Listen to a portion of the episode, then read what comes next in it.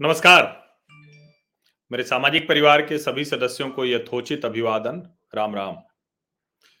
क्या पंजाब पुलिस के दस हज़ार जवान प्रधानमंत्री नरेंद्र मोदी की सुरक्षा को लेकर तैनात किए गए थे? और अगर तैनात किए गए थे तो उसके बावजूद इतनी बड़ी सुरक्षा चूक कैसे हो गई? यह प्रश्न हम सब के मन में बार बार आ रहा है। और मैं एक बात कहता हूँ ना कि देखिए, बड़ा सुंदर समय है ये। इस वक्त सब कुछ सामने आ जाता है। इस वक्त सब कुछ पता चल जाता है। ज़्यादा समय नहीं लगता है। कोई भी अगर झूठ बोलता है ना तो झूठ बहुत देर तक नहीं टिकता है, सच उसको आईना दिखा देता है। यह ऐसा नहीं होगा कि झूठ जब पूरी दुनिया में घूम कर आएगा तब सच निकल पाता है। ऐसा नहीं है। ये समय ऐसा भी है जब लोग झूठ बोलते हैं तो तुरंत सच सामने आ जाता है। और मेरे सामाजिक परिवार के एक सदस्य ने जो वीडियो भेजा, अब सबको पता है, कांग्रेस के नेता कुछ भी बताएँ, कुछ भी कहें कि सत्तर हज़ार लोगों के लिए कुर्सियाँ थी, सात सौ लोग आए थे, अब वो वीडियो सबको आईना दिखा रहा है। लेकिन उसके बाद एक बात फिर आ गई कि दस हज़ार पंजाब पुलिस के जवान वो प्रधानमंत्री नरेंद्र मोदी की सुरक्षा में लगाए गए थे। लेकिन जो दस हज़ार जवान लगाए गए थे, आखिर वो कर क्या रहे थे? और पंजाब में दस हज़ार पुलिस के जवान अगर प्रधानमंत्री की सुरक्षा के लिए लगाए गए होते तो क्या प्रधानमंत्री के साथ एक ऐसा हादसा, जो बहुत बड़ी दुर्घटना होते हुए बच गया? और दुर्घटना क्या? बहुत बड़ी साजिश मैं सीधे तौर पर कहूँ तो प्रधानमंत्री की हत्या की जा सकती थी। प्रधानमंत्री की जान ली जा सकती थी। वो टल गई। लेकिन क्या कर रहे थे ये लोग?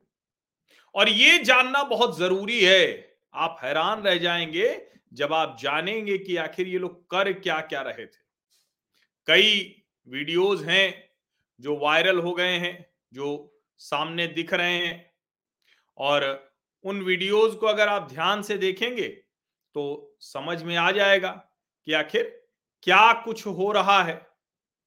लेकिन जो सबसे महत्वपूर्ण है, जिसको मैं बार बार कह रहा हूँ कि आखिर एक लोकतांत्रिक प्रक्रिया होती है, उस लोकतांत्रिक प्रक्रिया में जो हिस्सेदारी होती है, वो सत्ताधारी दल की, विपक्षी दलों की, सभी की होती है।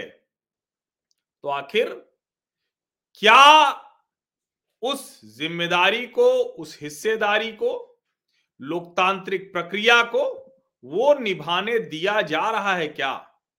इसका जवाब यह है कि जहाँ भी कांग्रेस शासित राज्य हैं, वहाँ वो ऐसा नहीं करने दे अब जरा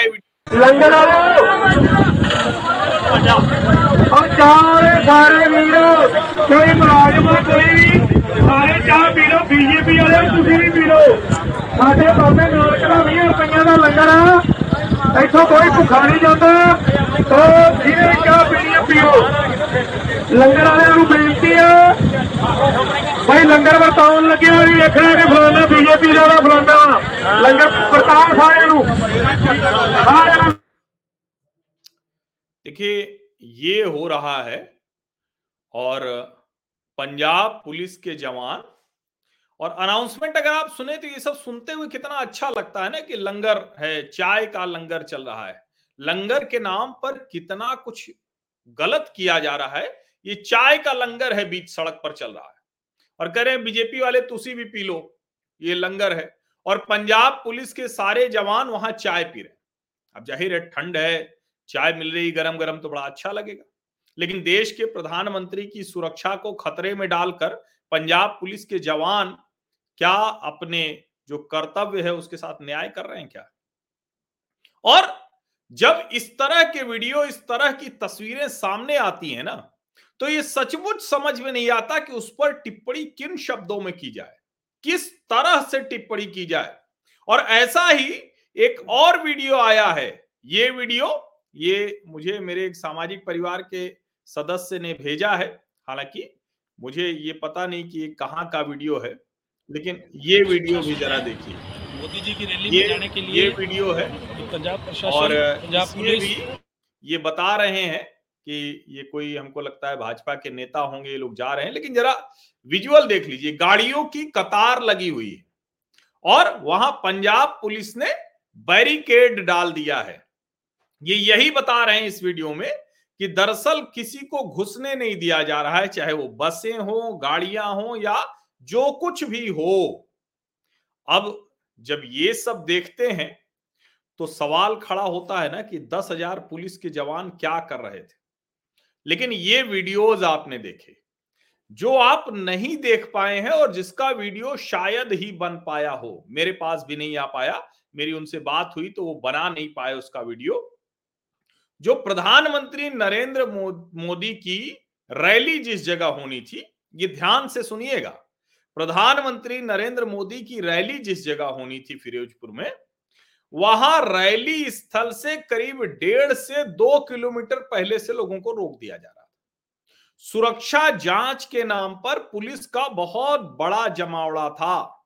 यानी प्रधानमंत्री वो भले फिरोजपुर न पहुँच पाए, लेकिन वहाँ जो सुरक्षा के नाम पर लोग पहुँचे हैं, उनको और परेशान कर देना है। उनको वहाँ तक पहुँचने नहीं देना है। यानी एक तो साजिश जो रची गई कि प्रधानमंत्री नहीं पहुँच सके दूसरा जो दस हज़ार पंजाब पुलिस के जवान लगाए गए, वो तीन काम कर रहे थे। वो लंगर चख रहे थे। वो क्या कर रहे थे? वो चाय पी रहे थे। बढ़िया ठंडी थी। सर्दी है ही है, ज़बरदस्त सर्दी है। बारिश वारिश भी होने लगी तो चाय पी रहे थे। लंगर था भाई, कैसे मना करते? प्रसाद है, चाय का प्रसाद। फिर क्या कर रहे थे? फिरोजपुर जाने वाले सभी रास्तों पर पंजाब पुलिस की बैरिकेडिंग थी। और वो बैरिकेड किस लिए था? कि किसी भी गाड़ी को, चाहे वो बस हो, सामान्य जो लोग अपनी गाड़ियाँ इस्तेमाल करते हो या बाइक हो, कुछ भी जाने नहीं देना है, कहे सुरक्षा जाँच है नहीं जाने देंगे। और तीसरा, सबसे खतरनाक काम। कहा कि देखिए, आप रैली में आए हैं तो आपकी सुरक्षा बड़ी ज़रूरी है तो सुरक्षा जाँच कर रहे थे। और उस सुरक्षा जाँच के नाम पर रैली स्थल से करीब डेढ़ किलोमीटर दूर तो पहले रोक दिया सबको और उसके बाद जिस तरह से जाँच के नाम पर लोगों को परेशान किया, जिससे कि प्रधानमंत्री के रैली स्थल पर कम से कम लोग पहुँच पाए। और इसके बावजूद, यानी प्रधानमंत्री रैली स्थल पर पहुँच नहीं पाए, खूब जमकर बारिश हुई है। इतनी बारिश हुई है, लोगों को उसी कुर्सी से अपने सर पर लगाकर बारिश से बचना पड़ा। सर्दी अच्छी खासी पड़ रही है पंजाब में जो माहौल है, भारतीय जनता पार्टी का झंडा लगाकर निकलना, अपने जान को जोखिम में डालना है। सचमुच जो लोग ये कर रहे हैं, वो बहुत बड़ा काम कर रहे हैं। और लोकतंत्र की दुहाई देने वाले लोग, लोकतंत्र की बार बार चर्चा करके, उत्तर प्रदेश की चर्चा करने वाले लोग और लोकतंत्र की बात करते अपराधियों तक को बचाने की गलत हरकत करने वाले लोग, वो पंजाब और बंगाल में लोकतंत्र की इस हत्या जो हो रही है प्रतिदिन, इस पर वो कुछ नहीं बोलते। उनके मुँह में टेप लग जाता है। उनको कुछ समझ में नहीं आता। और कई बार तो वो बोलते हैं कि, अरे देखो, भाजपाई पिट गया। अरे देखो, भाजपाई निर्वस्त्र हो गया। उसके कपड़े फाड़ दिए गए। उसके ऊपर गोबर फेंक दिया गया। उसकी गाड़ी पे पत्थर मारा गया। उसको डंडों से पीटा गया। ये वो गर्व के तौर पर बताते हैं। और जो दस हज़ार पुलिस के जवान प्रधानमंत्री की सुरक्षा के लिए लगे, वो भी सुरक्षा नहीं दे पाए प्रधानमंत्री को तो आप सोचिए कि इस सब के बावजूद, इतने ऑर्ड्स के बावजूद, इतनी मुश्किलों के बावजूद, सर्दी, तूफ़ान, बारिश, प्रधानमंत्री की रैली में जा रहे हैं, वो खतरा, जोखिम, भाजपा का झंडा दिख जाए तो पिट सकते हैं वो जोखिम। फिरोजपुर जाने वाले हर रास्ते पर पंजाब पुलिस की बैरिकेडिंग ना।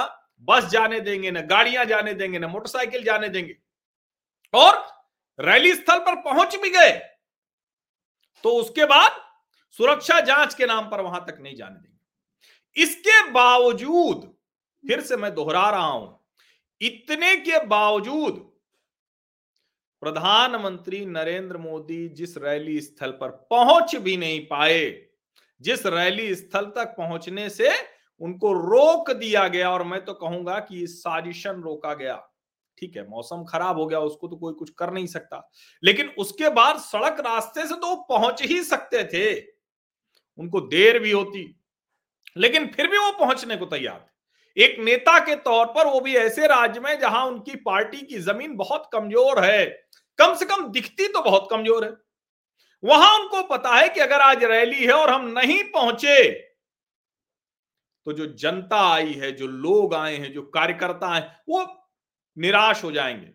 उनके मन में एक निराशा का भाव एक अजीब सी जिसको कहते हैं चिड़ होगी। इसलिए उन्होंने कहा कि नहीं मौसम खराब है तो हम गाड़ी से जाएँगे सड़क रास्ते से जाएँगे। और इतना भी कोई कठिन नहीं था। प्रधानमंत्री का काफिला अगर जिस तरह से चलता है वैसे चले तो बहुत फ़र्क नहीं पड़ता उसमें। बहुत ज़्यादा फ़र्क नहीं पड़ने वाला था।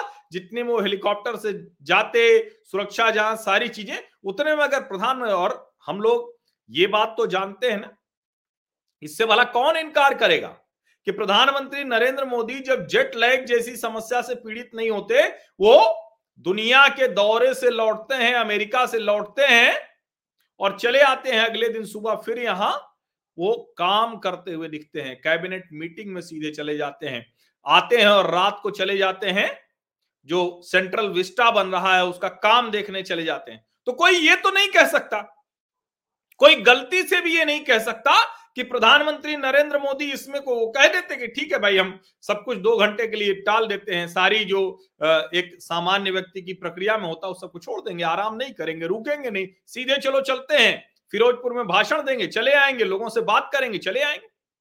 लेकिन चूँकि पंजाब की चन्नी सरकार ने तय कर रखा था, और उसके लिए इससे बढ़िया कुछ नहीं था कि वो जिस तरह का एक अराजक विमर्श खड़ा कर रही है देश में, और दिल्ली में वो अराजक खुश हो गए हैं, जो लस्सी, दूध, बादाम पी रहे थे ना, गाजीपुर सिंघू बॉर्डर पर उनको लग रहा है कि अरे गुरु, फिर मिल गया मौका, फिर बढ़िया होगा, फिर हमारे पीछे एकदम से अंधराए लोगों का एकदम समूह दौड़ पड़ेगा। ऐसे लोग फिर झूठ बोल रहे हैं। इतनी बेईमानी कर रहे हैं, इतना धोखा दे रहे हैं लोगों को। और वो बड़े बड़े पत्रकार हैं और उन सब की बेईमानी इतनी चरम पर है कि वो प्रधानमंत्री की सुरक्षा में हुई चूक को और उसके बाद जो एएनआई के, न्यूज़ एजेंसी के सोर्सेज से आया कि प्रधानमंत्री ने वहाँ बठिंडा पर जो एयरपोर्ट पर जो अधिकारी थे पंजाब सरकार के उनको कहा कि थैंक यू बोलना अपने मुख्यमंत्री को कि मैं ज़िंदा लौट आया। हवाई अड्डे तक उसको जुमला बता रहे हैं, उसको राजनीतिक लाभ लेने की कोशिश बता रहे हैं, लेकिन एक बार मुँह से नहीं फूटा। कि आखिर इतना बड़ा जो सुरक्षा, इतनी बड़ी जो कहें कि चूक है, इतना बड़ा, क्या कहें वो साजिश, हमला, मैं मतलब इसमें किसी भी हद तक ये जा सकता था। फ्लाईओवर पर 20 मिनट तक प्रधानमंत्री का काफिला रुक जाए, ये देश के इतिहास में आज तक नहीं हुआ है। कभी नहीं हुआ है। और वो भी ऐसे प्रदर्शनकारियों का समूह, अराजक प्रदर्शनकारियों का समूह, जिसको कुछ समझ में ही नहीं आ रहा है कि क्या करना है। जो मोदी से दूसरी चिढ़ रखता है, और वो जो राजेवाल, बलबीर सिंह राजेवाल जो संयुक्त समाज मोर्चा बनाकर किसानों के जितनी उनकी आंदोलन की जमा पूंजी थी, वो सब अपने राजनीतिक लाभ के लिए गिरवी रख देना चाहता है। अरविंद केजरीवाल से बात नहीं बन रही क्योंकि राजेवाल भी मुख्यमंत्री बनना चाहते हैं, अरविंद केजरीवाल मुख्यमंत्री पद नहीं देना चाहते। दोनों के बीच में इसीलिए बात नहीं बन पाई है, दो तारीख को बहुत लंबी मीटिंग हुई है आम आदमी पार्टी और राजेवाल के बीच में। लेकिन वो समूह जो रोज मोदी मर जा तू के नारे लगा रहा था रोज जो कामना कर रहा था नरेंद्र मोदी मर जाए तो हम तो कुछ भी कर लेंगे। उसके अराजक प्रदर्शनकारियों को यह सूचना किसने दे दी? इतनी बड़ी सुरक्षा लापरवाही और दस हज़ार जो पंजाब पुलिस के जवान थे, वो क्या कर रहे हैं? चाय पी रहे हैं। वो क्या कर रहे हैं? लोगों को रोक दे रहे हैं। वो क्या कर रहे हैं? गाड़ियाँ नहीं जाएँगी जिससे पहुँच ना पाए फिरोजपुर कोई। और इस सब के बावजूद इतना तमाशा करने के बावजूद, इतनी कोशिश के बावजूद, पंजाब लोग पहुँच गए, फिरोजपुर लोग पहुँच गए और वो आप सबने देखा कि किस तरह से कार्यक्रम स्थल पर अच्छी खासी भीड़ थी। कितनी संख्या थी, कितनी नहीं थी, ये तो अलग बात है। ये सब चलता रहेगा ना कि भाई कम संख्या के। और मैं बार बार कहता हूँ कि देखिए, ये जो कुर्सियाँ खाली दिखाई जाती हैं ना ये सब आजकल खूब चल रहा है। नया आईटी सोशल मीडिया वालों का आईटी वालों को, जो पार्टियों के आईटी सेल होते हैं ना, उनका काम यही गंध मचाने में ही लगे रहते हैं। उनका काम ही यही कि किसी चीज़ को मैनिपुलेट कर देना। जो फेक न्यूज़ है ना, सबसे ज़्यादा आईटी सेल फैला रहे हैं। और वही काम कांग्रेस के आईटी सेल ने किया। खाली कुर्सियों का एक वीडियो बनाया, डाल दिया। अब वो कहाँ की कुर्सी थी, कब की कुर्सी थी? और आप अगर इसको सोचें कि किसी भी नेता के लिए जब मंच सस्ता है तो उसके पहले तो कुर्सियों का वीडियो, फ़ोटो, वो सब पार्टी के लोग ही डालते रहते हैं कि अब तैयारी हो रही है, अब नेताजी आने वाले हैं, अब आ रहे हैं लोग। और उस वक्त अगर ध्यान दीजिए, ये सब मैं चूँकि जो वहाँ रैली स्थल पर उपस्थित लोग थे, उनकी बात बता रहा हूँ। उन्होंने कहा, तब तक तो सिर्फ़ गाने बज रहे थे, तब तक तो सीडी चल रही थी। तब तक कोई ऐसा नेता नहीं था जो मंच पर भाषण कर रहा हो, जिस वक्त का वीडियो मैंने डाला। जो वायरल भी हो गया है, लोग अलग अलग उसको चला रहे हैं। अच्छा है, क्योंकि मैंने तो कोई शूट किया नहीं था, मेरे एक सामाजिक परिवार के सदस्य ने शूट किया था तो इसमें कोई कॉपीराइट जैसा नहीं है। लेकिन अच्छा है कि वो जो कांग्रेस आईटी सेल का प्रोपागेंडा था, झूठ था वो, उसको बस्ट कर दिया, ध्वस्त कर दिया पूरी तरह से उस वीडियो ने। मैं तो धन्यवाद करूँगा अपने उन सामाजिक परिवार के साथी का। और मैं कभी भी जो है ना वही ये आ, कोशिश करता हूँ कि ऐसे मामलों में नाम नहीं बताऊँ। क्योंकि होता क्या है ना कि पंजाब में मैंने कई बार देखा है और इसीलिए उनका नाम नहीं बता रहा हूँ मैं।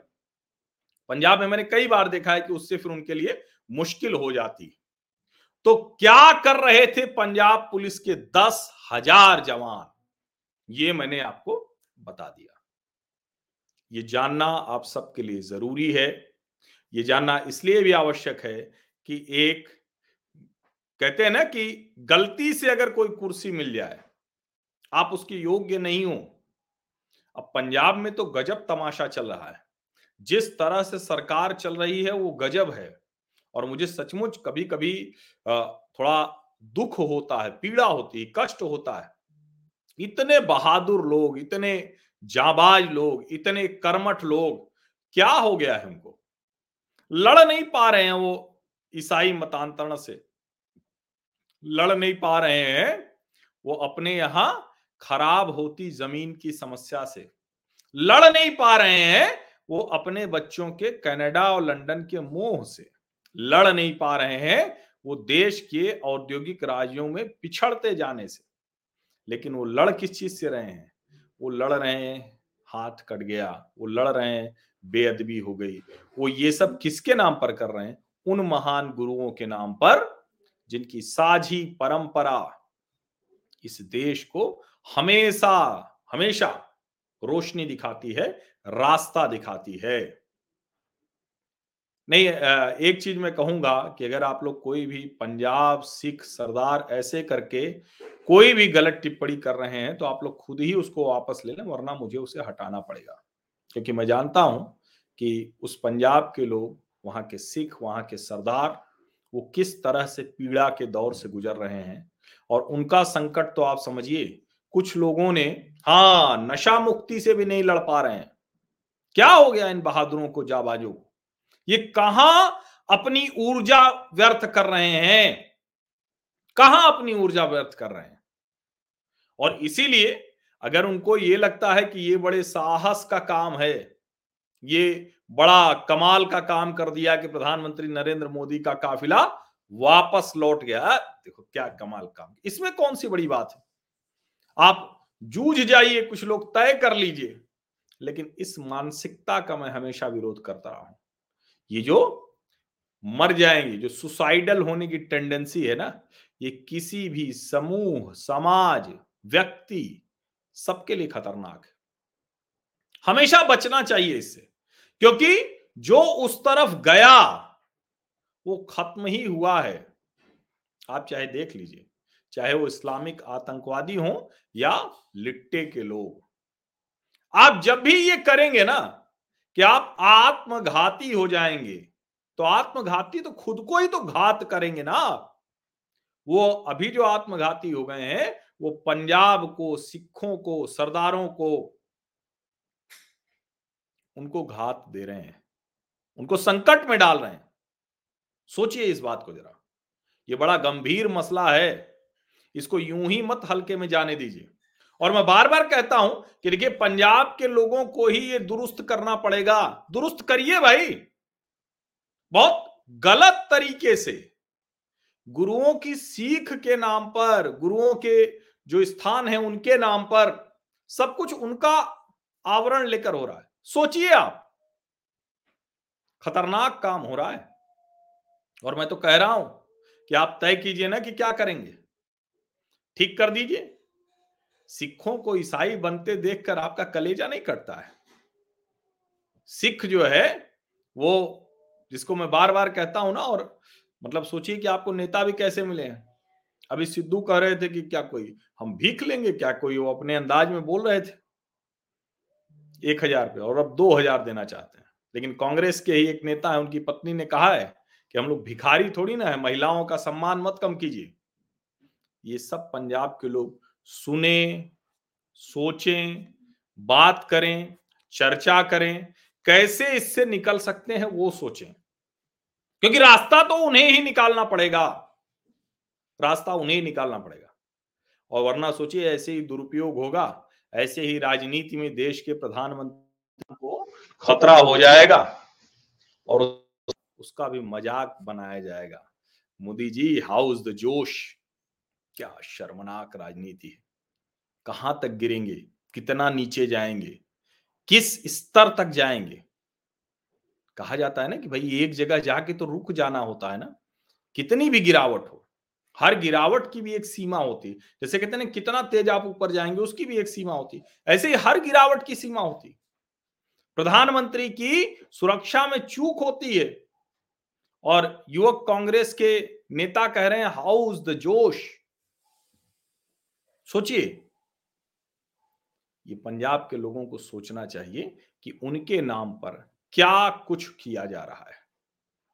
पंजाब इस देश का अग्रणी राज्य रहा है। पंजाब के लोग पंजाबी, वो जिस तरह से रहे हैं, वो पहचान खतरे में न पड़े। उसको इस तरह से न मिटने दीजिए। गुरुओं की सीख, गुरुओं के चेहरे, गुरुओं के कर्म, वो सब याद कीजिए, सब आपको याद आ जाएगा। उनका कहा कुछ तो उनके कर्म आप अपने व्यवहार में भी तो लाइए ना, आपका भी कर्म होना चाहिए। सोचिए ना, इतना तो मुश्किल नहीं है। ठीक है, ज़मीन बंजर होती जा रही है, एमएसपी आपको लगता है वही तारणहार है, मंडियाँ लगती हैं कि उसी से काम चलेगा। कहा उससे काम चल रहा है? नहीं चल पा रहा है ना। वरना अगर अगर इतना ही सब कुछ चल जाता तो इतने लोगों को कनाडा के वीज़ा के लिए क्यों लाइन में लगे रहना पड़ता? आप सोचिए ना। ये छोटी बात नहीं है। पंजाब की असली जो मुश्किल है, उसकी तरफ़ इशारा कर रहा है। लेकिन उस तरफ़ आप न सोच पाए, वो आप न समझ पाए कि कितनी बड़ी मुश्किल होती जा रही है, जो सत्ता में बैठे लोग हैं कुछ नहीं कर रहे हैं आपके लिए। कोई काम नहीं कर रहे हैं। उस तरफ़ आपका ध्यान न चला जाए, इसीलिए ये सब किया जा रहा है, ये सब भड़काया जा रहा है, ये सब आपको एकदम जिसको कहते हैं ना कि अलग कर दिया गया है। ऐसे मत कीजिए आप। इस तरह से व्यवहार करना ठीक नहीं है।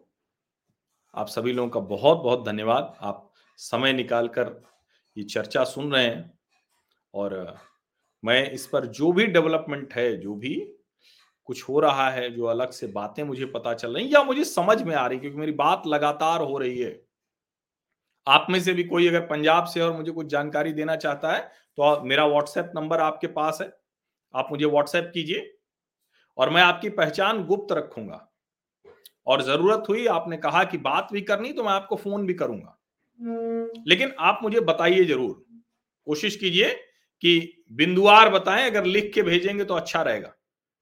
तो मैं लगातार आप लोगों से बातचीत कर रहा हूँ, और पंजाब के सभी लोगों को और देश के लोगों को, पूरे भारत के लोगों को, पंजाब की हर स्थिति से मैं अवगत कराता रहूँगा। आज ये जो हुआ है ये बहुत खतरनाक काम हुआ है शर्मसार करने वाला तो है ही। आप सभी लोगों का बहुत बहुत धन्यवाद। सब्सक्राइब ज़रूर कर लीजिएगा और सब्सक्राइब करिए तो साथ में नोटिफिकेशन वाली घंटी भी दबा दीजिए जिससे कि कोई भी नया वीडियो हो मैं लाइव आता हूँ तो आपको पता चल जाए। लेकिन आपको लगता है कि नहीं यूट्यूब पर सब्सक्राइब करने के बाद नोटिफिकेशन के बाद भी आपको नोटिफिकेशन नहीं जा रहा है आपको नई सूचना पहुँच रही है तो आप उसके लिए एक काम कर सकते हैं मेरा जो व्हाट्सएप नंबर चल रहा है, इसी व्हाट्सएप नंबर पर अपना नाम और कहाँ से हैं, वो लिखकर भेजिए। मैं आपको अपनी ब्रॉडकास्ट लिस्ट में जोड़ूँगा। ब्रॉडकास्ट लिस्ट में सिर्फ़ मुझे, मेरे पास ही वो नंबर आता है। ये वन वे कम्युनिकेशन के लिए है, यानी मैं ही आपको भेजूँगा। लेकिन टू वे कब होगा? टू वे तब होगा जब आपको लगे कि कोई ज़रूरी खबर आपको भेजनी है। मुझे गुड मॉर्निंग मैसेज और किसी दूसरे का वीडियो और ये सब मत भेजिएगा। पॉइंट कुछ भेजने हैं, खबर भेजनी है, वरना मेरी ऊर्जा अगर आप व्यर्थ कर रहे होंगे तो फिर कुछ दिन बाद मैं वो मैसेज देखना बंद कर देता हूँ। तो एक तो ये कि अगर आपको मेरी व्हाट्सएप ब्रॉडकास्ट लिस्ट में जुड़ना है तो आप अपना नाम और कहाँ से हैं वो लिख कर भेजिए। तभी जुड़ने के लिए कहिए जब आपका मन पक्का हो जाए कि नहीं नहीं, दो चार वीडियो के बाद हर्षवर्धन त्रिपाठी के वीडियो देखना बंद नहीं करूँगा अगर एचवी टीवी आपके मन में बस गया है, तब फिर आप देखिए और यकीन मानिए, एक बात मैं पक्का कहता हूँ कि एक तो झूठा प्रोपागेंडा नहीं चलेगा। किसी का एजेंडा नहीं चलता है। यहाँ सार्थक सकारात्मक विमर्श मैं करता हूँ और इसीलिए बीच बीच में ज़रूरी जब होता है तो मैं दूसरों से बात भी करता हूँ लेकिन इसीलिए कि आपको कोई एजेंडा ना ड्राइव हो इसके लिए मैं खुद बहुत चीज़ों की पड़ताल करने के बाद ही आपको बताता हूँ।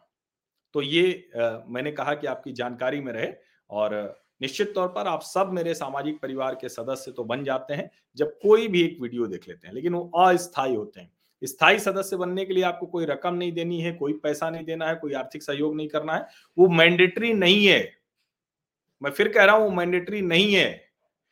सिर्फ़ और सिर्फ़ सब्सक्राइब करते हैं और नोटिफिकेशन वाली घंटी दबा देते हैं तो आप मेरे सामाजिक परिवार के स्थायी सदस्य हो जाते हैं। आप सभी लोगों का बहुत बहुत धन्यवाद और इस पर जो भी और डेवलपमेंट हो रहा होगा, वो मैं आपको ज़रूर बताऊँगा। धन्यवाद।